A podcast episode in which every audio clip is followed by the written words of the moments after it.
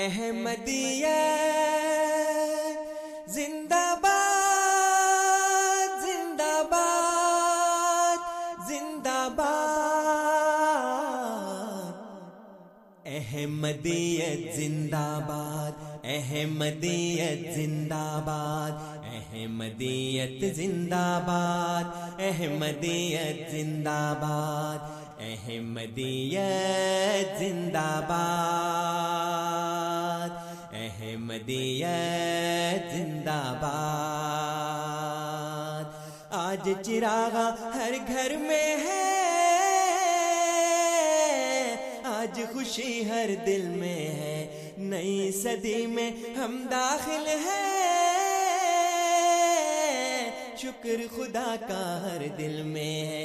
احمدیت زندہ باد احمدیت زندہ باد کرتے تھے صدیوں سے جس کا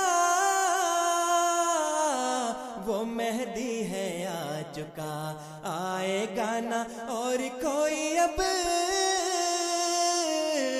آنے والا چکا، احمدیت زندہ باد احمدیت زندہ باد پرچم ہم اسلام کا ہر دم دنیا میں لہرائیں گے، کانٹے چاہے لاکھ بچھا دو، قدم بڑھاتے جائیں گے، احمدیت زندہ باد احمدیت زندہ باد احمدیت زندہ باد زندہ باد زندہ باد أشهد أن لا إله إلا الله وحده لا شريك له وأشهد أن محمدا عبده ورسوله أما بعد فأعوذ بالله من الشيطان الرجيم بسم اللہ الرحمن الرحیم الحمد للہ رب العالمین الرحمن الرحیم مالک یوم الدین ایاک نعبد و ایاک نستعین اهدنا الصراط المستقيم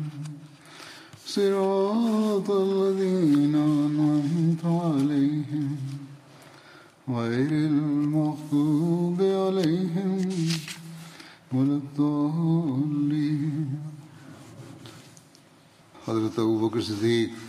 رضی اللہ عنہ کے خلیفہ منتخب ہونے کے بارے میں جو بحث چل رہی تھی، اس بارے میں تاریخ تبری میں لکھا ہے کہ اس موقع پر حضرت حباب بن منظر کھڑے ہوئے اور کہا کہ اے گروہ انصار، تم اس معاملے کا اختیار اپنے ہاتھ میں رکھو کیونکہ یہ لوگ اس وقت تمہارے زیر سایہ ہیں، یعنی مہاجرین، کسی کو تمہاری مخالفت کی ضرورت نہ ہوگی اور لوگ تمہاری رائے کے خلاف نہیں جائیں گے، تم عزت والے، دولت والے، کثرت تعداد والے اور طاقت و شوقت والے، تجربہ کار، جنگجو، دلیر اور بہادر ہو، لوگ تمہاری طرف دیکھ رہے ہیں کہ تم کیا کرتے ہو، اب اختلاف نہ کرو ورنہ تمہاری رائے تم میں فساد پیدا کر دے گی اور تمہارا معاملہ تم پر ہی الٹ جائے گا، بس اگر یہ لوگ اس بات کا انکار کریں، یعنی مہاجرین قریش اس بات کا انکار کریں جو تم نے ابھی سنی ہے، تو ایک امیر ہم میں سے ہوگا اور ایک امیر ان میں سے. اس پر حضرت عمر نے فرمایا یہ ناممکن ہے، دو تلواریں ایک نیام میں جمع نہیں ہو سکتی، اللہ کی قسم عرب ہرگز اس بات کو نہیں مانیں گے کہ تمہیں امیر بنا دیں جبکہ ان کے نبی تمہارے علاوہ دوسرے قبیلے کے ہوں. ہاں البتہ عربوں کو یہ بات تسلیم کرنے میں کوئی روک نہیں ہوگی کہ ان کا معاملہ ان لوگوں کے سپرد کر دیں جن میں نبوت تھی، اور اسی میں سے ان کے امیر ہونے چاہیے. اور اس شکل میں اگر عربوں میں سے کوئی اس کی امارت ماننے سے انکار کرے گا تو اس کے مقابلے میں ہمارے پاس کھلی ہوئی دلیل اور کھلا ہوا حق ہوگا. محمد صلی اللہ علیہ وسلم کی حکومت اور امارت کے بارے میں کون ہماری مخالفت کرے گا؟ ہم ہی آپ صلی اللہ علیہ وسلم کے دوست اور خاندان والے ہیں، سوائے احمق کے یا گناہ گار یا خود کو ہلاکت میں ڈالنے والے کے وہی اس تجویز کی مخالفت کرے گا اور کوئی نہیں کر سکتا. حباب بن منذر نے کہا، اے گروہ انصار، تم اس معاملہ کا خود تصفیہ کرو اور ہرگز اس شخص کی اور اس کے ہمراہیوں کی بات نہ مانو. یہ تمہارا حصہ بھی ہضم کرنا چاہتے ہیں، اور اگر یہ لوگ ہماری تجویز نہ مانیں تو ان سب کو اپنے علاقوں سے نکال دو اور تمام امور کی باغ اپنے ہاتھ میں لے لو، کیونکہ بخدا تم اس عمارت کے سب سے زیادہ مستحق اور اہل ہو. تمہاری تلواروں نے تمام لوگوں کو اس دین کا مطیع بنایا ہے جو کبھی مطیع ہونے والے نہ تھے. میں اس تمام کارروائی کی تصفیہ کی ذمہ داری اپنے سر لیتا ہوں، کیونکہ میں اس کا پورا تجربہ رکھتا ہوں اور اس کا اہل ہوں. بخدا اگر تم چاہو تو میں کاٹ چھانٹ کر اس کا فیصلہ کر لیتا ہوں. حضرت عمر نے کہا، اگر ایسا کرو گے تو اللہ تم کو ہلاک کر دے گا. انہوں نے یعنی حباب نے کہا کہ بلکہ تم مارے جاؤ گے. حضرت ابو عبیدہ نے اس موقع پہ کہا کہ اے گروہ انصار، تم وہ ہو جنہوں نے سب سے پہلے دین کی حمایت اور نصرت کی. اب یہ نہ ہونا چاہیے کہ سب سے اول تم ہی اس میں تغیر و تبدل کرو. اس پر بشیر بن سعد نے کہا، اے گروہ انصار، مشرکین سے جہاد اور دین اسلام کی ابتدا میں خدمت کی جو سعادت ہمیں حاصل ہوئی، اس سے ہمارا مقصد صرف اپنے پروردگار کی رضامندی اور اپنے نبی کی اطاعت تھی. ہمارے لیے یہ مناسب نہیں کہ دوسروں پر اپنی برتری جتائیں، اور ہم اس کے ذریعے سے دنیا سے کوئی فائدہ نہیں چاہتے. ہم پر اس معاملے میں اللہ تعالیٰ کا ہی احسان ہے. سن لو، بے شک محمد صلی اللہ علیہ وسلم قریش میں سے تھے، لہذا ان کی قوم اس عمارت کی زیادہ مستحق اور اہل ہے، اور میں خدا کی قسم کھا کر کہتا ہوں کہ میں ان سے اس معاملے میں کبھی تنازع نہیں کروں گا. اللہ سے ڈرو، ان کی مخالفت نہ کرو، اور نہ اس معاملے میں ان سے تنازع کرو. بہرحال حضرت عمر نے جو تقریر کی وہ دوسری جگہ روایت میں اس طرح ہے، اس انہوں نے کبریٰ لنسائی میں یوں ہے کہ سقیفہ بنو سعدہ میں جب انصار نے کہا کہ ایک امیر ہم میں سے ہوگا اور ایک تم میں سے، اس پر حضرت عمر نے کہا، جیسا کہ پہلے بیان ہو چکا ہے کہ ایک میان میں دو تلواریں تو نہیں ہو سکتی، اس طرح وہ ٹھیک نہیں رہیں گی. نیز انہوں نے حضرت ابو بکر کا ہاتھ پکڑا حضرت عمر نے اور عرض کیا، یہ تین خوبیاں کس کی ہیں؟ اس جغول لصاحب ہی لا تحزن ان اللہ معنا. یعنی جب وہ یعنی رسول اللہ صلی اللہ علیہ وسلم اپنے ساتھی سے کہہ رہا تھا کہ غم نہ کر، یقین اللہ ہمارے ساتھ ہے، اس کا ساتھی کون تھا؟ پھر کہا کہ اذہما فی الغار، یعنی جب وہ دونوں غار میں تھے وہ دونوں کون تھے؟ پھر انہوں نے کہا حضرت عمر نے کہ لا تحزن ان اللہ معنا، یعنی غم نہ کر، یقین اللہ ہمارے ساتھ ہے. رسول اللہ صلی اللہ علیہ وسلم کے علاوہ کس کے ساتھ تھے؟ حضرت عمر کے علاوہ کس کے ساتھ تھے یا کس کا ساتھ ہے؟ یہ کہہ کر حضرت عمر نے حضرت بکر کی بیعت کر لی اور پھر لوگوں سے کہا تم بھی بیعت کر لو. چنانچہ لوگوں نے بیعت کر لی. حضرت عمر کے بعد حضرت ابو عبیدہ بن جراح اور حضرت بشیر بن سعد نے بیعت کی، اور اس طرح تمام انصار نے بھی حضرت ابو بکر کی بیعت کی. یہ بیعت اسلامی لٹریچر میں بیعت ثقیفہ اور بیعت خاصہ کے نام سے بھی مشہور ہے. بعض روایات میں یہ ذکر ملتا ہے کہ حضرت سعد بن عبادہ نے حضرت ابو بکر کی بیعت نہیں کی تھی، جبکہ بعض روایات سے پتہ چلتا ہے کہ انہوں نے بھی باقی انصار کے ساتھ بیعت کر لی تھی. چنانچہ تاریخ طبری میں لکھا ہے کہ ساری قوم نے باری باری حضرت ابو بکر کی بیعت کی اور حضرت سعد نے بھی بیعت کی. آ حضرت صلی اللہ علیہ وسلم کے بعد خلافت کا ذکر کرتے ہوئے حضرت مسلمہ اطلاع ہو فرماتے ہیں کہ دیکھ لو، محمد رسول اللہ صلی اللہ علیہ وسلم کے بعد خلافت ہوئی اور پھر کیسی شاندار ہوئی. آپ کی وفات کے بعد حضرت ابو بکر خلیفہ ہوئے.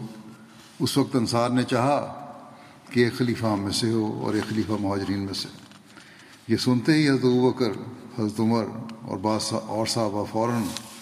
اس جگہ تشریف لے گئے جہاں انصار جمع تھے، اور آپ نے انہیں بتایا کہ دیکھو، دو خلیفوں والی بات غلط ہے.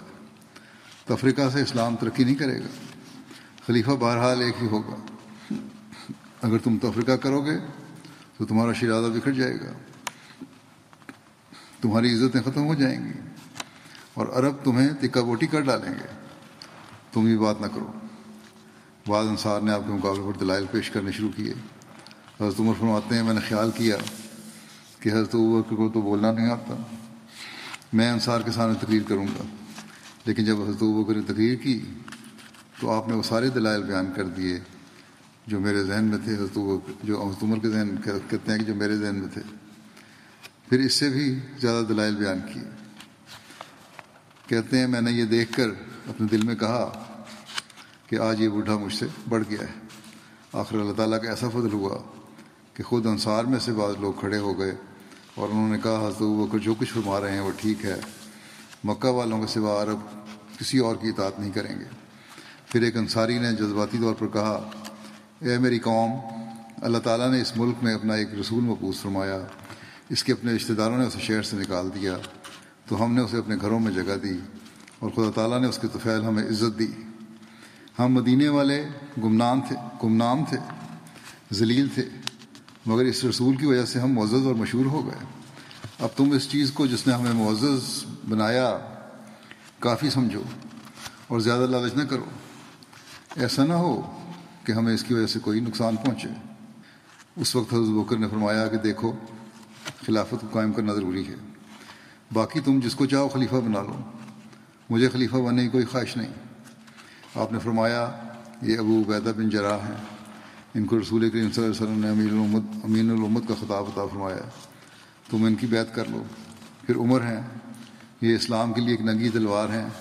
تم ان کی بیعت کر لو. حضرت عمر نے فرمایا، ابو بکر اب باتیں ختم کیجئے، ہاتھ بڑھائیے اور ہماری بیعت لیجئے. حضرت ابو بکر کے دل میں بھی اللہ تعالیٰ نے جرت پیدا کر دی اور آپ نے بیعت لے لی. سقیفہ بن سعد بنی سعدہ کے بیعت کے بیعت عام کے بارے میں مزید لکھا ہے کہ رسول اللہ صلی اللہ علیہ وسلم کی وفات سوموار کو ہوئی. لوگ سقیفہ بنی سعدہ میں حضرت ابو بکر صدیق کی بیعت مشغول ہو گئے. پھر سوموار کے وقیہ دن اور منگل کی صبح کو مسجد میں بیعت عام ہوئی. حضرت انس بن مالک بیان کرتے ہیں کہ جب سقیفہ بنی سعدہ میں بیعت ہو گئی تو دوسرے دن حضرت ابو بکر صدیق بیٹھے تو حضرت عمر کھڑے ہوئے اور حضرت ابو بکر سے قبل تقریر کی. آپ نے اللہ کی حمد و ثنا بیان کی. پھر کہا، اے لوگو، کل میں نے تم سے ایسی بات کی تھی، یعنی یہ کہ آن حضرت صلی اللہ علیہ وسلم فوت نہیں ہوئے، میں نے اس کا ذکر کتاب اللہ میں کہیں نہیں پایا اور نہ ہی نبی کریم صلی اللہ علیہ وسلم نے مجھے اس کی وصیت فرمائی تھی. لیکن میں سمجھتا تھا کہ رسول اللہ صلی اللہ علیہ وسلم ضرور ہمارے معاملے کا انتظام کریں گے. راوی کہتے ہیں کہ حضرت عمر نے کہا، ہم پہلے فوت ہو جائیں گے ہمارا خیال تھا، اور آن حضرت صلی اللہ علیہ وسلم ہم میں سے آخری ہوں گے، اور بلا شبہ اللہ تعالیٰ نے تم میں وہ چیز چھوڑی ہے جس سے اس نے رسول اللہ صلی اللہ علیہ وسلم کو ہدایت دی، اور اگر تم نے اسے مضبوطی سے تھامے رکھا تو اللہ تعالیٰ تمہیں بھی ہدایت دے گا جیسا کہ اس نے آن حضور صلی اللہ علیہ وسلم کو ہدایت دی. اللہ تعالیٰ نے تمہارے معاملات کو ایک ایسے آدمی کے ہاتھوں میں دے دیا ہے جو تم میں سب سے زیادہ بہتر ہیں، جو آن حضرت صلی اللہ علیہ وسلم کے ساتھی ہیں اور ثانی اثنین اذ ہما فی الغار کے مصداق ہیں، یعنی وہ دو میں سے ایک تھا جب وہ دونوں غار میں تھے. بس اٹھو اور اس کی بیعت کرو. بس لوگوں نے بیعت سقیفہ کے بعد حضرت ابو بکر کی بیعت کی. حضرت ابو بکر صدیق نے بیعت عام والے دن ایک خطبہ ارشاد فرمایا. آپ نے اللہ کی حمد و ثنا کے بعد فرمایا، اے لوگو، یقین میں تم پر والی مقرر کیا گیا ہوں، لیکن میں تم میں سے سب سے بہتر نہیں ہوں. اگر میں اچھا کام کروں تو میرے ساتھ تعاون کرو، اور کجروی اختیار کروں تو مجھے سیدھا کر دو. سچائی امانت ہے اور جھوٹ خیانت ہے. تمہارا ضعیف فرد بھی میرے نزدیک قوی ہے اور جب تک میں دوسروں سے اس کو حق نہ دلا دوں اور تمہارا قوی شخص میرے نزدیک ضعیف ہے یہاں تک کہ میں ان سے دوسروں کو حق نہ حاصل کر لوں۔ انشاءاللہ جو قوم اللہ کے راستے میں جہاد کو چھوڑ دیتی ہے اللہ اس کو ذلیل و خوار کر دیتا ہے، اور جس قوم میں بدکاری پھیل جاتی ہے اللہ اس کو مصیبت میں مبتلا کر دیتا ہے۔ اگر میں اللہ اور اس کے رسول میں اللہ اور رسول اللہ صلی اللہ علیہ وسلم کی اطاعت کروں تو میری اطاعت کرو، اور اگر میں اللہ اور رسول اللہ صلی اللہ علیہ وسلم کی نافرمانی کروں تو تم پر میری اطاعت لازم نہیں۔ نماز کے لیے کھڑے ہو جاؤ، اللہ تم سب پر رحم فرمائے۔ حضرت علی کی حضرت ابو بکر کی بیعت کے بارے میں بھی مختلف باتیں بیان کی جاتی ہیں۔ تاریخ تبری میں ہے کہ حبیب بن ابو ثابت سے روایت ہے یہ کہ حضرت علی اپنے گھر میں تھے جب ان کے پاس ایک شخص آیا اور ان سے کہا گیا کہ حضرت ابو بکر بیعت لینے کے لیے تشریف فرما ہے۔ حضرت علی قمیض پہنے ہوئے تھے، اس حالت میں جلدی سے باہر نکلے کہ نہ ہی اس پر اظہار تھا اور نہ ہی کوئی چادر۔ اس عمر کو ناپسند کرتے ہوئے کہیں اس سے دیر نہ ہو جائے، یہاں تک کہ آپ نے حضرت ابو بکر کی بیعت کی اور حضرت ابو بکر کے پاس بیٹھ گئے۔ پھر آپ نے اپنے کپڑے منگوائے اور وہ کپڑے پہنے، پھر حضرت ابو بکر کی مجلس میں ہی بیٹھے رہے۔ حضرت علی کی حضرت ابو بکر کی بیعت کرنے کے بارے میں مختلف روایات ملتی ہیں۔ بعض روایات میں ہے کہ حضرت علی نے چھ ماہ تک بیعت نہیں کی اور حضرت فاطمہ کی وفات کے بعد بیعت کی، اور بعض روایات میں ہے کہ حضرت علی نے پوری رضا اور رغبت کے ساتھ فوراً حضرت ابو بکر کی بیعت کر لی تھی۔ حضرت ابو سعید خدری سے مروی ہے کہ مہاجرین و انصار نے حضرت ابو بکر کی بیعت کر لی تو حضرت ابو بکر ممبر پر چڑھے تو انہوں نے لوگوں کی طرف دیکھا تو انہوں نے حضرت علی کو نہ پایا۔ حضرت ابو بکر نے حضرت علی کے بارے میں دریافت فرمایا۔ انصار میں سے کچھ لوگ گئے اور حضرت علی کو لے آئے۔ حضرت ابو بکر نے فرمایا، رسول اللہ صلی اللہ علیہ وسلم کے چچا کے بیٹے اور آپ کے داماد، کیا تم مسلمانوں کی طاقت کو توڑنا چاہتے ہو؟ حضرت علی نے عرض کیا کہ اے رسول اللہ صلی اللہ علیہ وسلم کے خلیفہ، گرفت نہ کیجیے۔ پھر انہوں نے حضرت ابو بکر کی بیعت کر لی۔ علامہ ابن کثیر کہتے ہیں کہ حضرت علی ابن ابی طالب نے نبی کریم صلی اللہ علیہ وسلم کی بیعت کی وفات کے بعد پہلے دن یا دوسرے دن حضرت ابو بکر کی بیعت کر لی تھی،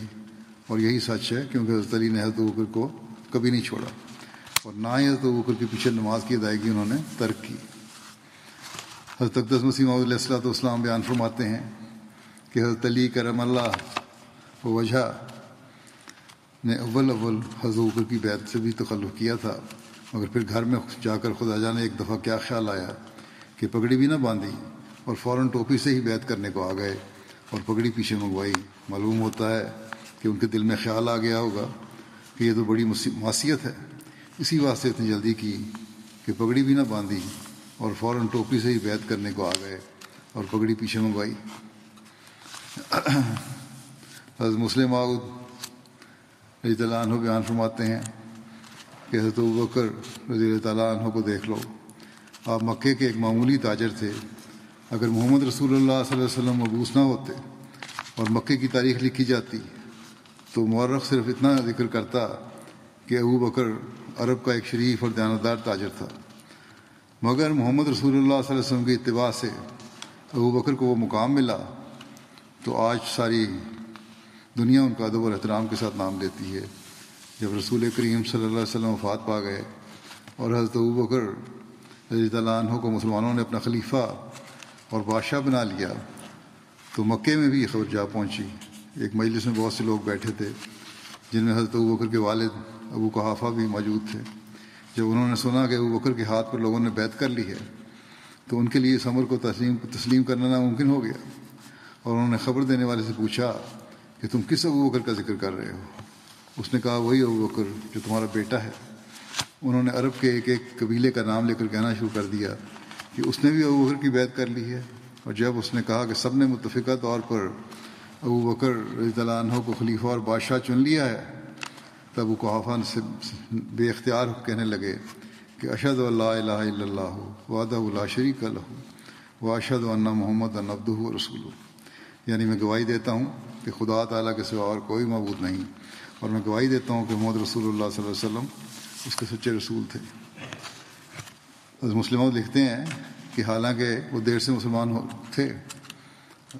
ابو قحافہ نے بیعت کر لی تھی پہلے ہی علیہ وسلم کی، انہوں نے جو یہ کلمہ پڑھا دوبارہ محمد رسول اللہ علیہ وسلم کی رسالت کو اقرار کیا، تو اسی لیے کہ جب حضرت ابو بکر خلیفہ ہوئے تو ان کی آنکھیں کھل گئیں اور انہوں نے سمجھا کہ یہ اسلام کی سچائی کا ایک زبردست ثبوت ہے، ورنہ میرے بیٹے کی کیا حیثیت تھی کہ اس کے ہاتھ پر سارا عرب متحد ہو جاتا۔ حضرت مسلم پھر اس واقعہ کی ایک جگہ یوں بیان فرماتے ہیں کہ دیکھو حضرت ابو بکر رضی اللہ عنہ کی اسلام سے پہلے کیا حالت تھی، جب خلیفہ ہوئے آپ کے والد زندہ تھے، کسی نے ان کو جا کر خبر دی کہ مبارک ہو ابو بکر خلیفہ ہو گیا ہے، انہوں نے پوچھا کون سا ابو بکر؟ اس نے کہا آپ کا بیٹا۔ اس پر بھی انہیں یقین نہ آیا اور کہا کوئی اور ہوگا، لیکن جب ان کو یقین دلایا گیا تو انہوں نے کہا کہ اللہ ہو کو محمد صلی اللہ علیہ وسلم کی بھی کیا شان ہے کہ ابو قحافہ کے بیٹے کو عربوں نے اپنا سردار مان لیا، غرض وہ ابو بکر جو دنیا میں کوئی بڑی شان نہ رکھتا تھا، محمد صلی اللہ علیہ وسلم کی تو فعل اس قدر عزت پا گیا کہ اب بھی لاکھوں انسان اس کی طرف اپنے آپ کو فخر کے ساتھ منسوخ کرتے ہیں۔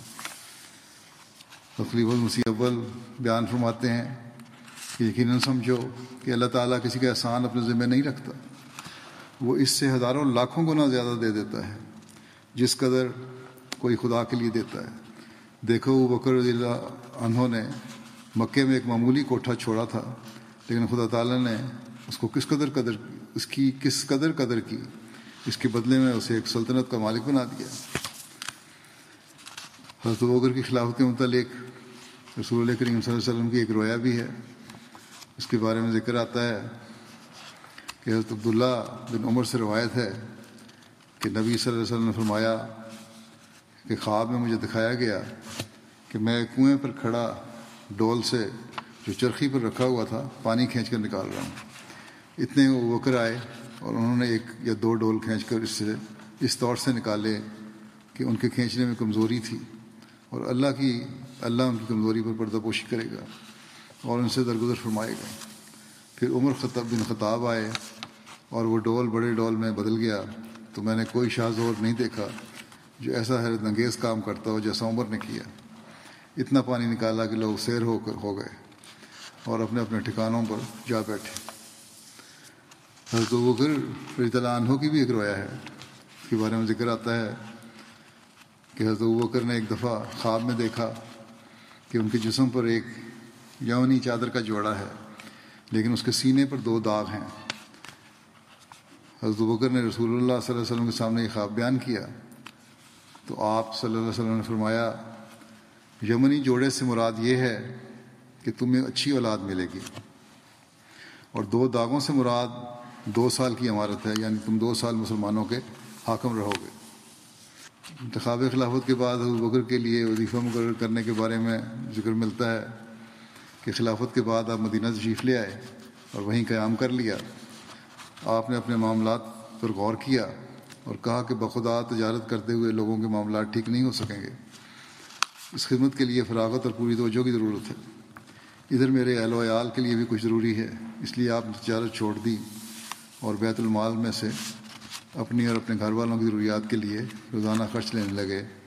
آپ کے ذاتی مصارف کے لیے سالانہ چھ ہزار درہم کی رقم منظور کی گئی۔ چنانچہ بیت المال سے حضرت ابو بکر کا اتنا وظیفہ مقرر کر دیا گیا جس سے ان کا اور ان کے اہل و عیال کا گزارا چل سکے،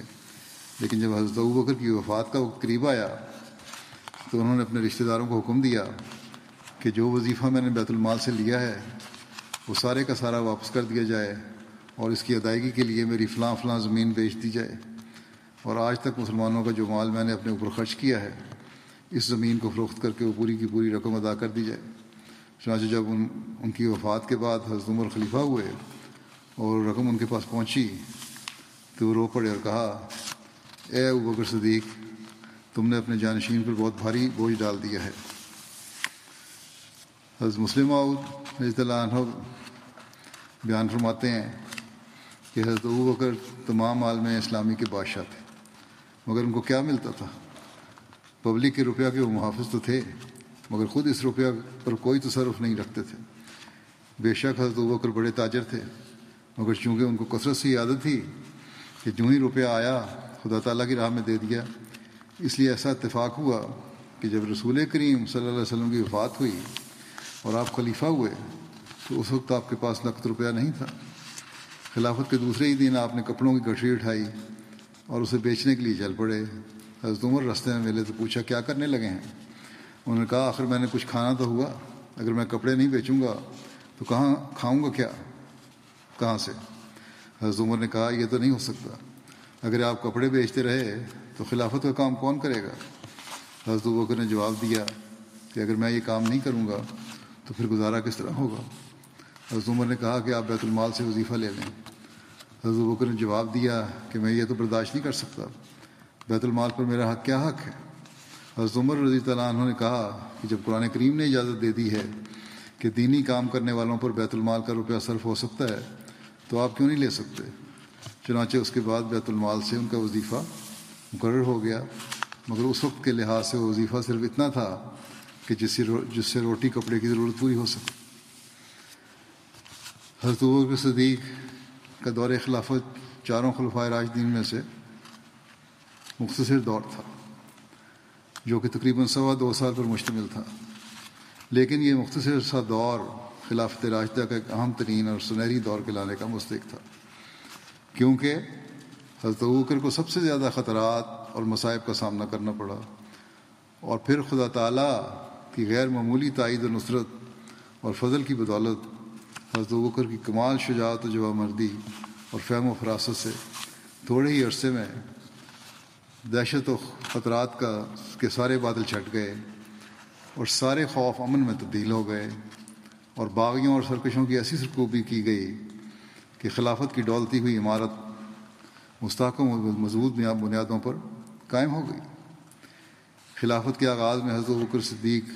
کو جن خطرات و مشکلات کا سامنا کرنا پڑا ان کا ذکر ام المومنین حضرت عائشہ نے بھی فرمایا ہے, جس کا تذکرہ کرتے ہوئے حضرت مسیح علیہ السلام فرماتے ہیں کہ حضرت عائشہ رضی اللہ عنہا سے مروی ہے, آپ فرماتے ہیں کہ جب میرے والد خلیفہ بنائے گئے اور اللہ نے انہیں امارت تفویض فرمائی تو خلافت کے آغاز ہی میں آپ نے ہر طرف سے فتنوں کو معجزن اور جھوٹے مدعیان نبوت کی سرگرمیوں اور منافق مرتدوں کی بغاوت کو دیکھا, اور آپ پر اتنے مصائب ٹوٹے کہ اگر وہ پہاڑوں پر ٹوٹتے تو وہ پیوستے زمین ہو جاتے اور فوراً گر کر ریزہ ریزہ ہو جاتے, لیکن آپ کو رسولوں جیسا صبر عطا کیا گیا یہاں تک کہ اللہ کی نصرت آن پہنچی اور جھوٹے نبی قتل اور مرتد ہلاک کر دیے گئے جھوٹے نبی قتل کر دیے گئے اور مرتد ہلاک کر دیے گئے, فتنے دور کر دیے گئے اور مصائب چھٹ گئے, اور معاملے کا فیصلہ ہو گیا اور خلافت کا معاملہ مستحکم ہوا, اور اللہ نے مومنوں کو آفت سے بچا لیا اور ان کی خوف کی حالت کو امن میں بدل دیا, اور ان کے لیے ان کے دین کو تمکنت بخشی اور ایک جہان کو حق پر قائم کر دیا, اور مفسدوں کے چہرے کالے کر دیے اور اپنا وعدہ پورا کیا, اور اپنے بندے حضرت ابو بکر صدیق کو نصرت فرمائی اور سرکش سرداروں اور بتوں کو تباہ و برباد کر دیا, اور کفار کے دلوں میں ایسا روب ڈال دیا کہ بسپاہ ہو گئے, اور آخر انہوں نے رجوع کر کے توبہ کی, اور یہی خدائے قہار کا وعدہ تھا اور وہ سب صادقوں سے بڑھ کر صادق ہے. بس غور کر کے کس غور کر کہ کس طرح خلافت کا وعدہ اپنے پورے لوازمات اور علامات کے ساتھ حضرت ابو بکر صدیق کی ذات میں پورا ہوا. حضرت ابو بکر کو ابتدا میں ہی درج ذیل پانچ قسم کے ہم و غم اور مسائل کا سامنا کرنا پڑا. نمبر نمبر ایک, آ حضرت صلی اللہ علیہ وسلم کی وفات اور جدائی کا غم, انتخاب خلافت اور امت میں فتنے اور اختلاف کا خوف و خطرہ, لشکر اسامہ کی روانگی کا مسئلہ. نمبر چار, مسلمان کہلاتے ہوئے زکوٰۃ دینے سے انکار اور مدینے پر حملہ کرنے والے, جس کو تاریخ میں فتنہ مانعین زکوٰۃ کہا جاتا ہے. اور نمبر پانچ, اور فتنہ ارتداد, یعنی ایسے سرکش اور باغی جنہوں نے کھلم کھلا بغاوت اور جنگ کا اعلان کر دیا. اس بغاوت میں وہ شامل ہو گئے جنہوں نے اپنے طور پر نبی ہونے کا بھی دعویٰ کیا. خوف کی ان سب حالتوں اور مصائب و فتن کا قلع کماں کرنے میں جو کامیابی اللہ تعالیٰ نے حضرت ابو بکر کو عطا فرمائی, اس کی تفصیل آگے بیان ہوگی. لیکن اس سے قبل حکم و عدل حضرت اقدس مسیح علیہ السلام کا ایک اقتباس تفصیلی اقتباس ہے, وہ بھی پیش ہے. جس میں آپ علیہ السلام نے حضرت ابو بکر کو حضرت موسیٰ علیہ السلام کے پہلے خلیفہ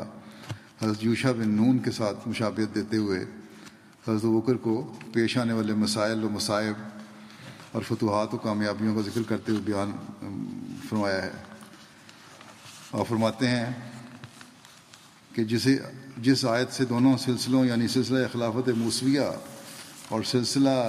خلافت محمدیہ میں مماثلت ثابت ہے،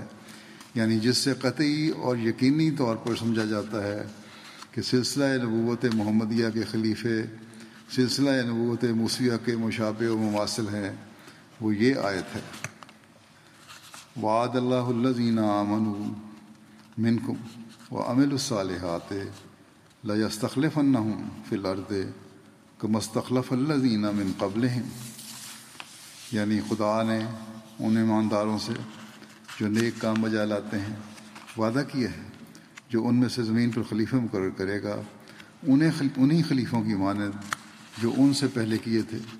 اب جب ہم مانند کے لفظ کو پیش نظر رکھ کر دیکھتے ہیں جو محمدی خلیفوں کی موسوی خلیفوں سے مماثلت واجب کرتا ہے، تو ہمیں ماننا پڑتا ہے جو ان دونوں سلسلوں کے خلیفوں میں مماثلت ضروری ہے، اور مماثلت کی پہلی بنیاد ڈالنے والا حضرت ابو بکر رضی اللہ تعالیٰ عنہ، اور مماثلت کا آخری نمونہ ظاہر کرنے والا وہ مسیح خاتم الخلفاء محمدیہ ہے جو سلسلہ خلافت محمدیہ کا سب سے آخری خلیفہ ہے۔ سب سے پہلا خلیفہ جو حضرت ابو بکر رضی اللہ عنہ ہے، وہ حضرت یوشع بن نون کے مقابل اور اس کا مثیل ہے، اس کو خدا نے آن حضرت صلی اللہ علیہ وسلم کی وفات کے بعد خلافت کے لیے اختیار کیا، اور سب سے زیادہ فراست کی روح اس میں پھونکی، یہاں تک کہ مشکلات جو عقیدہ باطلہ حیات مسیح کے مقابلے میں خاتم الخلفاء کو پیش آنی چاہیے تھی، ان تمام شبہات کو حضرت ابو بکر رضی اللہ عنہ نے کمال صفائی سے حل کر دیا، اور تمام صحابہ میں سے ایک فرد بھی ایسا نہ رہا جس کا گزشتہ انبیاء علیہ السلام کی موت پر اعتقاد نہ ہو گیا ہو، بلکہ تمام امور میں تمام صحابہ نے حضرت ابو بکر رضی اللہ عنہ کی ایسی اطاعت اختیار کر لی جیسا کہ حضرت موسیٰ کی وفات کے بعد بنی اسرائیل نے حضرت یشوع بن نون کی اطاعت کی تھی،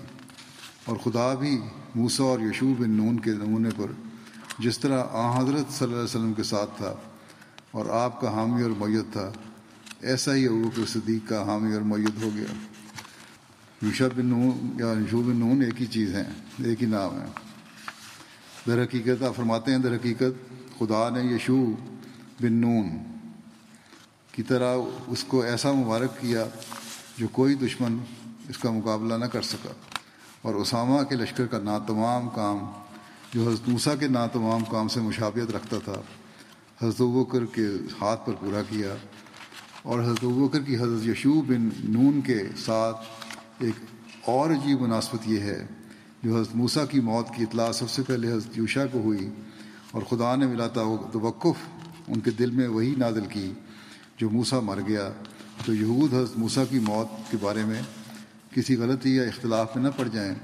جیسا کہ یشوع کی کتاب باب اول سے ظاہر ہے۔ اسی طرح سب سے پہلے آن حضرت صلی اللہ علیہ وسلم کی موت پر حضرت ابو بکر نے یقین نے کامل ظاہر کیا، اور آپ کے جسد مبارک پر بوسہ دے کر کہا کہ سو زندہ بھی پاک تھا اور موت کے بعد بھی پاک ہے، اور پھر وہ خیالات جو آن حضرت صلی اللہ علیہ وسلم کی زندگی کے بارے میں بعض صحابہ کے دل میں پیدا ہو گئے تھے، ایک عام جلسے میں قرآن شریف کی آیت کا حوالہ دے کر ان تمام خیالات کو دور کر دیا، اور ساتھ ہی اس غلط خیال کی بھی بےخونی کر دی جو حضرت مسیح کی حیات کی نسبت احادیث نبویہ میں پوری غور نہ کرنے کی وجہ سے بعض کے دلوں میں پایا جاتا تھا۔ اور جس طرح حضرت یشوع بن نون نے دین کے سخت دشمنوں اور مفتریوں اور مفسدوں کو ہلاک کیا تھا، اسی طرح بہت سے مفسد اور جھوٹے پیغمبر حضرت ابو بکر رضی اللہ تعالیٰ عنہ کے ہاتھ سے مارے گئے، اور جس طرح حضرت موسیٰ راہ میں ایسے نازک وقت میں فوت ہو گئے تھے کہ جب ابھی بنی اسرائیل نے کنانی دشمنوں پر فتح حاصل نہیں کی تھی اور بہت سے مقاصد باقی تھے، اور ارد گرد دشمنوں کا شور تھا، جو حضرت موسیٰ کی وفات کے بعد اور بھی خطرناک زمانہ پیدا زمانہ پیدا ہو گیا تھا، ایسا ہی ہمارے نبی صلی اللہ علیہ وسلم کی وفات کے بعد ایک خطرناک زمانہ پیدا ہو گیا تھا۔ کئی فرقے عرب کے مرتد ہو گئے تھے، بعض نے زکوٰۃ دینے سے انکار کر دیا تھا اور کئی جھوٹے پیغمبر کھڑے ہو گئے تھے، اور ایسے وقت میں جو ایک بڑے مضبوط دل اور مستقل مزاج اور قوی الایمان اور دلاور اور بہادر خلیفہ کو چاہتا تھا، حضرت ابو بکر رضی اللہ عنہ خلیفہ مقرر کیے گئے، اور ان کو خلیفہ ہوتے ہی بڑے غموں کا سامنا ہوا، جیسا کہ حضرت عائشہ رضی اللہ عنہا کا قول ہے کہ بباعث چند در چند فتنوں اور بغاوت آراب اور کھڑے ہونے جھوٹے پیغمبروں کے میرے باپ پر، جب کہ وہ خلیفہ رسول وہ خلیفہ رسول اللہ صلی اللہ علیہ وسلم مقرر کیا گیا، وہ مصیبتیں پڑیں اور غم دل پر نازل ہوئے کہ اگر وہ غم کسی پہاڑ پر پڑتے تو وہ بھی گر پڑتا اور پاش پاش ہو جاتا اور زمین سے ہموار ہو جاتا، مگر چونکہ خدا کا یہ قانون قدرت ہے کہ جب خدا کے رسول کا کوئی خلیفہ اس کی موت کے بعد مقرر ہوتا ہے تو شجاعت اور ہمت اور استقلال اور فراست اور دل قوی ہونے کی روح اس میں پھونکی جاتی ہے، جیسا کہ یشوع کی کتاب اول آیت چھ میں حضرت یشوع کو اللہ تعالیٰ فرماتا ہے کہ مضبوط ہو اور دلاوری کر، یعنی موسیٰ تو مر گیا اب تو مضبوط ہو جا۔ یہی حکم قضاء و قدر کے رنگ میں ناشری رنگ میں حضرت ابو بکر کے دل پر بھی نازل ہوا تھا۔ تناسب اور تشابہ واقعات سے معلوم ہوتا ہے کہ گویا ابو بکر بن قحافہ اور یشوع بن نون ایک ہی شخص ہے۔ استخلافی مماثلت نے اس جگہ کس کر یعنی واضح طور پر اپنی مشابہت دکھلائی ہے، یہ اس لیے کہ کسی دو لمبے سلسلوں میں باہم مشابہت کو دیکھنے والے طبعاً یہ عادت رکھتے ہیں کہ یا اول کو دیکھا کرتے ہیں اور یا آخر کو، مگر دو سلسلوں کی درمیانی مماثلت کو، جس کی تحقیق و تفتیش زیادہ وقت چاہتی ہے، دیکھنا ضروری نہیں سمجھتے بلکہ اول اور آخر پر قیاس کر لیا کرتے ہیں۔ اس لیے خدا نے اس مشابہت کو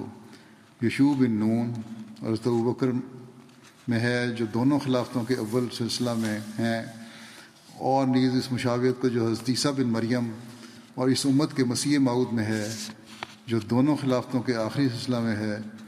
اجلا بدیہات کر کے دکھلایا ہے دکھلا دیا۔ اس نے یشوع اور ابو بکر میں وہ مشابہت درمیان رکھ دی کہ گویا وہ دونوں ایک ہی وجود ہے، یہ ایک ہی جوہر کے دو ٹکڑے ہیں۔ اور جس طرح بنی اسرائیل حضرت موسیٰ کی وفات کے بعد یوشع بن نون کی باتوں کے شنوا ہو گئے تھے اور کوئی اختلاف نہ کیا اور سب نے اپنی اطاعت ظاہر کی، یہی واقعہ حضرت ابو بکر رضی اللہ عنہ کو پیش آیا اور سب نے آن حضرت صلی اللہ علیہ وسلم کی جدائی میں آنسو بہا کر دلی رغبت سے حضرت ابو بکر کی خلافت قبول کر لی۔ غرض ہر ایک پہلو سے حضرت ابو بکر صدیق کی مشابہت حضرت یشوع بن نون علیہ السلام سے ثابت ہوئی۔ خدا نے جس طرح حضرت یشوع بن نون کو اپنی وہ تائیدیں دکھلائیں کہ جس جو حضرت موسیٰ کو دکھلایا کرتا تھا، ایسا ہی خدا نے تمام صحابہ کے سامنے حضرت ابو بکر کے کاموں میں برکت دی اور نبیوں کی طرح اس کا اقبال چمکا۔ اس نے مفسدوں اور جھوٹے نبیوں کو خدا سے قدرت اور جلال پا کر قتل کیا تاکہ اصحاب رضی اللہ عنہم جانیں کہ جس طرح خدا آن حضرت صلی اللہ علیہ وسلم کے ساتھ تھا اس کے بھی ساتھ ہے۔ ایک اور عجیب مناسبت حضرت ابو بکر رضی اللہ عنہ کی کو حضرت یشوع بن نون علیہ السلام سے ہے، اور وہ یہ ہے کہ حضرت یشوع بن نون کو حضرت موسیٰ علیہ السلام کی وفات کے بعد ایک ہولناک دریا سے جس کا نام یردن ہے عبور ماں لشکر کرنا پیش آیا تھا، اور یردن میں ایک طوفان تھا اور عبور غیر ممکن تھا،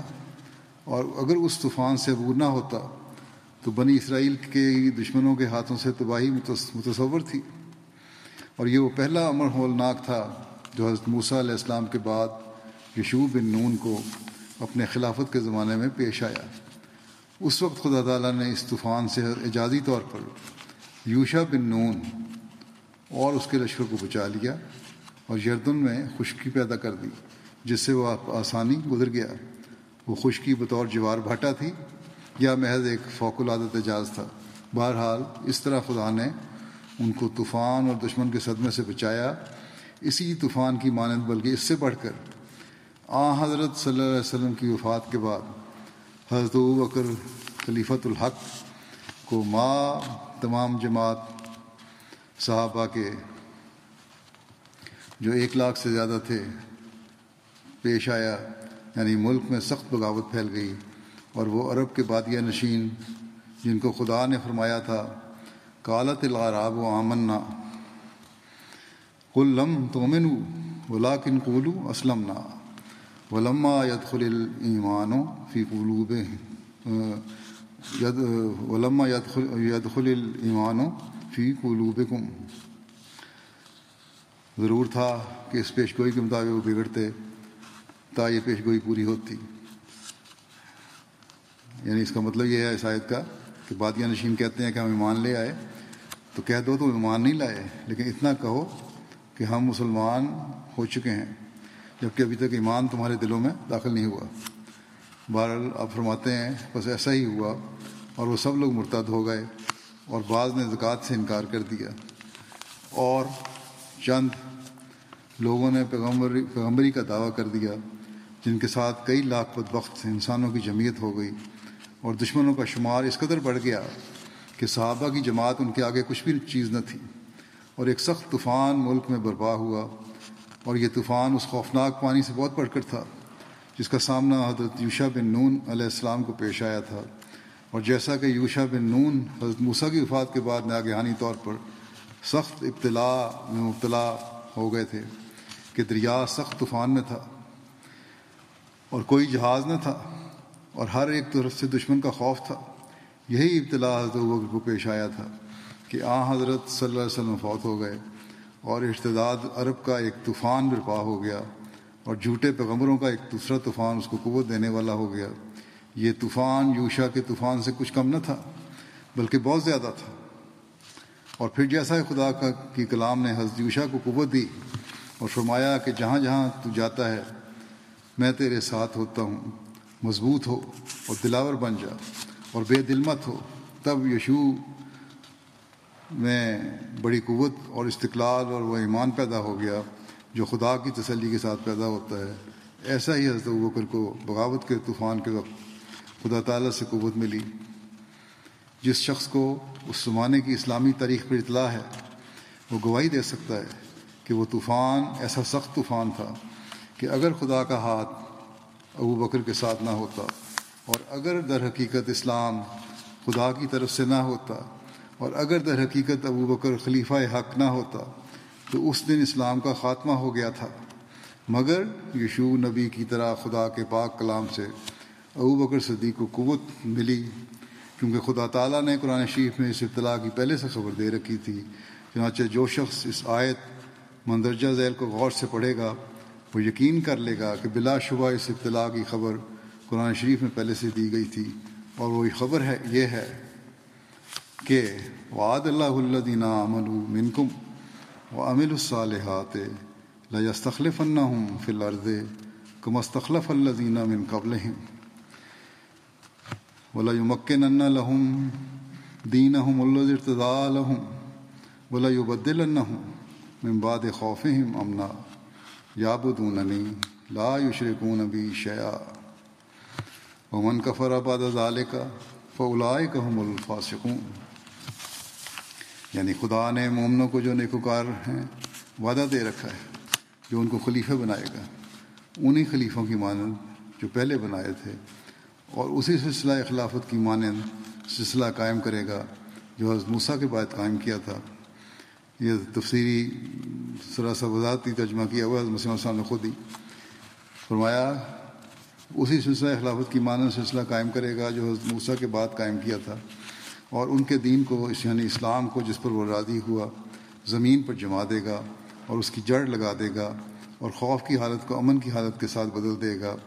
وہ میری پرستش کریں گے، کوئی دوسرا میرے ساتھ نہیں ملائیں گے. دیکھو اس آیت میں صاف طور پر فرما دیا ہے کہ خوف کا زمانہ بھی آئے گا اور امن جاتا رہے گا، مگر خدا اس خوف کے زمانے کو پھر امن کے ساتھ بدل دے گا. تو یہی خوف یشوع بن نون کو بھی پیش آیا تھا، اور جیسا کہ اس کو خدا کے کلام سے تسلی دی گئی، ایسا ہی حضرت ابوبکر رضی اللہ عنہ کو بھی خدا کے کلام سے تسلی دی گئی. تو انشاءاللہ اس کی باقی جو تفصیلات ہیں پانچ باتوں کی آئندہ بیان ہوں گی. جو آج کل کے حالات ہیں دنیا کے جنگوں کے، اس کے لیے دعا کریں. یہ خوفناک سے خوفناک تر ہوتے جا رہے ہیں، اب تو ایٹمی جنگ کی بھی دھمکیاں دی جانے لگی ہیں،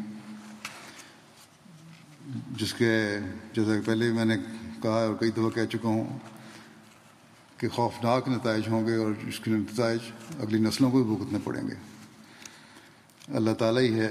جو ان لوگوں کو عقل دے۔ ان دنوں میں درود بھی بہت پڑھیں، استغفار بھی بہت کریں، اور اللہ تعالیٰ اللہ تعالیٰ ہماری گناہوں کو بھی معاف فرمائے اور دنیا کے لیڈروں کو بھی عقل اور سمجھ عطا فرمائے۔ حضرت مسیم علیہ الصلوۃ والسلام نے ایک وقت میں جماعت کو خاص طور پر تلقین فرمائی تھی کہ ربنا آتنا فی دنیا حسنتاں وفی الاخرۃ حسنتاں وقنا عذاب النار کی دعا بہت پڑا کرو، اور فرمایا تھا کہ رکوع کے بعد کھڑے ہو کے دعا کیا کریں۔ تو اس کو بھی آج کل بہت زیادہ پڑھنے کی ضرورت ہے۔ اللہ تعالیٰ حسنات سے بھی نوازے اور ہر قسم کے آگ کے عذاب سے سب کو بچائے۔ ایک جنازہ غائب بھی آج پڑھاؤں گا میں، جو کرم ابو الفرج الحسنی صاحب آف شام کا ہے۔ یہ فروری تیرہ فروری میں نوے سال کی عمر میں وفات پا گئے تھے۔ انا للہ و انا الیہ راجعون۔ ان کے والد مکرم محمد الحسنی صاحب ابتدائی احمدیوں میں سے تھے، جنہوں نے مولانا جلال الدین صاحب شمس کے ذریعے سے بیعت کی تھی۔ ابو الفرج الحسنی صاحب سیریا کے پہلے امیر جماعت مکرم امیر منیر الحسنی صاحب کے بھتیجے تھے، اور ان کے دور میں بھی دور میں نائب امیر کے طور پر جماعت کی خدمت میں جاتے رہے، بعد میں بھی نائب امیر رہے۔ انیس سو تینتیس میں پیدا ہوئے، اور چچا منیر الحسنی صاحب کی نیکی، تقوی اور علمی گفتگو سے بہت متاثر تھے۔ ان کی مجلس میں اکثر بیٹھا کرتے تھے۔ پندرہ سال کے تھے جب ایک دن ریڈیو پر تلاوت سن کر دل بھر آیا اور رونے لگے۔ اپنے چچا کے پاس گئے اور انہوں نے کہا کہ میں اللہ کے بارے میں مزید جاننا چاہتا ہوں۔ انہوں نے حضرت مسیم علیہ السلام کی ایک کتاب دی۔ کتاب پڑھ کر ان کے دل ان کی ان کے دل کی دنیا بدل گئی، اور وہ اپنے چچا کے پاس آئے اور کہا کہ میں بیعت کرنا چاہتا ہوں۔ ان کو تین خلفاء سلسلہ سے ملاقات کا شرف بھی حاصل ہوا۔ خلیفہ مسیح ثانی جب انیس سو پچپن میں دمشق تشریف لائے تو مرحوم کو آپ سے ملاقات کا شرف نصیب ہوا اور سیکیورٹی کی خدمات کا موقع بھی ملا۔ انیس سو بہتر میں پاکستان جانے اور خلیفہ مسیح ثالث رحمہ اللہ تعالیٰ کی صحبت میں ربا میں چند ماہ رہ کر اردو سیکھنے اور جماعتی علوم سے بہرہ مند ہونے کا بھی موقع ملا۔ اسی سال انہیں پاکستان سے قادیان جانے کا بھی موقع ملا۔ انیس سو چھیاسی میں جلسہ سالانہ کے موقع پر برطانیہ آئے اور خضر مسیح رابع رحمہ اللہ تعالیٰ کو سے ان کو شرف باریابی ملا۔ پھر دو سو سترہ میں ان کو قادیان جانے کا بھی موقع ملا دوبارہ، اور جلسہ میں انہوں نے عربی زبان میں ایک مختصر خطاب بھی فرمایا۔ مرحوم بڑے نیک اور صالح مخلص اور عالم بعمل بزرگ تھے۔ اپنی کوئی اولاد نہیں تھی اور غیر اہلیہ بھی غیر احمدی ہیں۔ صدر جماعت سیریا کہتے ہیں کہ میں دو ہزار سترہ میں ان کے ساتھ کا دھیان کی زیارت کے لیے گیا، باوجود کہ آپ بہت ضعیف تھے، مگر فرط شوق کا یہ عالم تھا کہ میں یوں معلوم ہوتا تھا کہ زمین پر نہیں چل رہے بلکہ ہوا میں پرواز کر رہے ہیں۔ اور پہلے تو یہ حال تھا کہ بیماری کی وجہ سے جانا نہیں چاہتے تھے، لیکن جب میں نے ان کو کہا کہ آپ ہوا آئیں تو پھر انہوں نے کہا جب خلیفہ کا حکم آ گیا ہے، یا انہوں نے یہ کہہ دیا کہ جاؤ تو پھر کوئی بات نہیں، اور اللہ نے فضل فرمایا کہ وہ بیماری اور کمزوری ان کی اور جو ان کی اہلیہ کی تھی دونوں ٹھیک ہو گئے، اور اللہ تعالیٰ کے فضل سے وہاں گئے، بلکہ منارۃ المسیح میں بھی ان کو چڑھنے کی توفیق ملی۔ اور بیان کرنے والے بیان کرتے ہیں کہ وہاں سے جوانوں سے زیادہ تیزی سے اوپر چڑھ گئے، حالانکہ پہلے چلنے میں بھی مشکلات تھی۔ مسلم دروبی صاحب ڈاکٹر جو ہیں وہ لکھتے ہیں کہ مرحوم ایک ولی اللہ اور ابدال الشام میں سے تھے، میں خود بھی اور باقی دوست بھی اس کے گواہ ہیں۔ آپ دمشق کے معروف تاجروں میں سے تھے اور قابل تقلید نمونہ تھے، اور بازار میں آپ کی اچھی شہرت تھی۔ مرحوم بہت حکیم اور ذہین تھے، باقاعدگی سے تہجد کا الزام کرتے، سچی خواب میں دیکھنے والے تھے، بہت سی پوری ہوئیں، ان میں سے بہت سی سیریا کے حالات اور مصائب کے متعلق بھی تھیں۔ جب مختلف مربیان عربی کی تعلیم کے لیے سیریا آتے تو آپ ان کا بڑا احترام کرتے تھے، اس لیے کہ اول تو خلیفہ وقت کی طرف سے بھجوائے گئے ہیں اور دوسرے انہوں نے تبلیغ کے لیے زندگی وقت کی ہوئی۔ حسام النقیب صاحب سابق صدر جو ہیں شام کے، آج کل ترکی میں ہیں، وہ لکھتے ہیں کہ مرحوم متعدد خصائل حمیدہ کے مالک تھے، جن میں سب سے نمایاں حضرت اقدس مسیح علیہ السلام اور آپ کے خلفاء سے محبت کی۔ مرحوم کے ساتھ سفر قادیان مجھے ساری عمر نہیں بھولے گا، اس سفر کی ہر بات ہی ایک معجزہ تھی۔ میں قادیان میں سارا وقت ان کے ساتھ رہا۔ قادیان میں ان کی یہی ایک دعا ہوتی تھی کہ اے خدا، خلیفہ وقت کی تائید اور نصرت فرما اور ان کی عمر اور ہر کام میں برکت عطا فرما۔ پھر لکھتے ہیں کہ جب مجلس میں کوئی شخص خلیفہ وقت کا کوئی ارشاد بیان کرتا تو اس دوران کسی کو بولنے کی اجازت نہ دیتے تاکہ آپ ارشاد پوری طرح سن لیں اور سمجھ لیں اور محظوظ ہوں۔ ایک بڑے بے نفس انسان تھے، کسی سے اپنی تعریف سن کر خوش نہیں ہوتے تھے، بلکہ اس کے ڈانٹر کہتے تھے کہ ان باتوں کو چھوڑو، اللہ اور اس کی جماعت ہی سب کچھ ہے، جماعت کی باتیں کرو۔ حضرت اقدس مسیح علیہ السلام کی کتب کا مطالعہ کبھی نہیں چھوڑا انہوں نے، آخری سالوں کے سوا جبکہ بہت کمزور ہو گئے تھے، کبھی آپ نے جماعتی کتب کا مطالعہ ترک نہیں کیا۔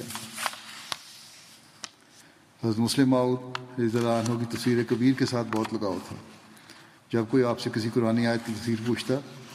تو تفسیر کبیر کی شرح بیان کرتے تھے۔ ان کے بھانجے محمد عمار المسکی صاحب جو یہاں یو کے میں ہیں، یہ کہتے ہیں کہ میں چودہ سال کا تھا جب ان کے ساتھ جمعہ کی نماز ادا کیا کرتا تھا۔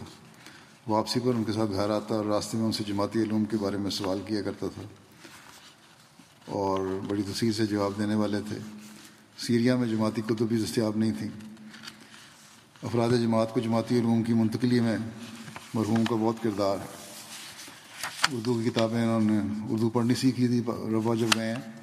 تو اردو کتابیں لے آتے تھے اور پھر کوشش کرتے تھے کہ اردو کی کتابوں پڑھ کے اور سمجھ کے پھر ان کا ترجمہ کر کے جماعت کے افراد کو بتائیں۔ مرحوم ایک بے نفس آدمی تھے، کبھی عہدے کی خواہش نہیں کی، ہمیشہ خادم بن کر رہنا انہوں نے پسند کیا۔ حضرت رابعہ نے ان کو امیر بنانا بھی چاہا تھا، انہوں نے کہا کہ لوگ پھر کہیں گے کہ خاندانی طور پہ چل پڑا ہے سارا کچھ، امارت کا کام بھی، اس لیے کسی اور کو بنا دیں اور میں پورا تعاون کروں گا ان سے۔ اور پھر اپنے سے کم عمر کو بھی امیر کے ساتھ تعاون کیا اور بے شمار تعاون کیا، بلکہ وصال قائم کر دی۔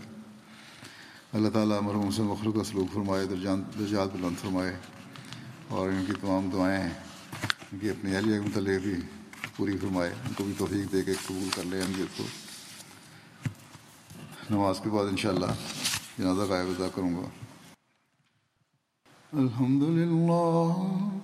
الحمد للہ نحمدہ ونستعینہ ونستغفرہ ونؤمن به ونتوکل علیہ ونعوذ باللہ من شرور انفسنا ومن سیئات اعمالنا من یهده اللہ فلا مضل له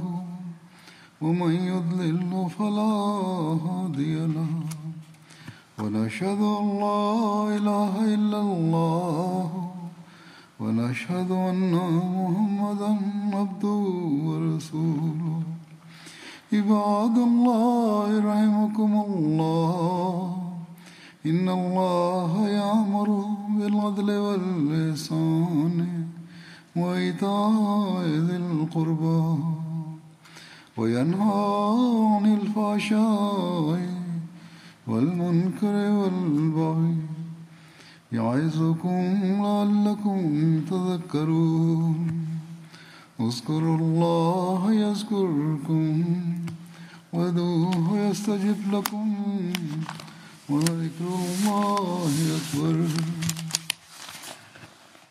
احمدیت زندہ باد، زندہ باد، زندہ باد۔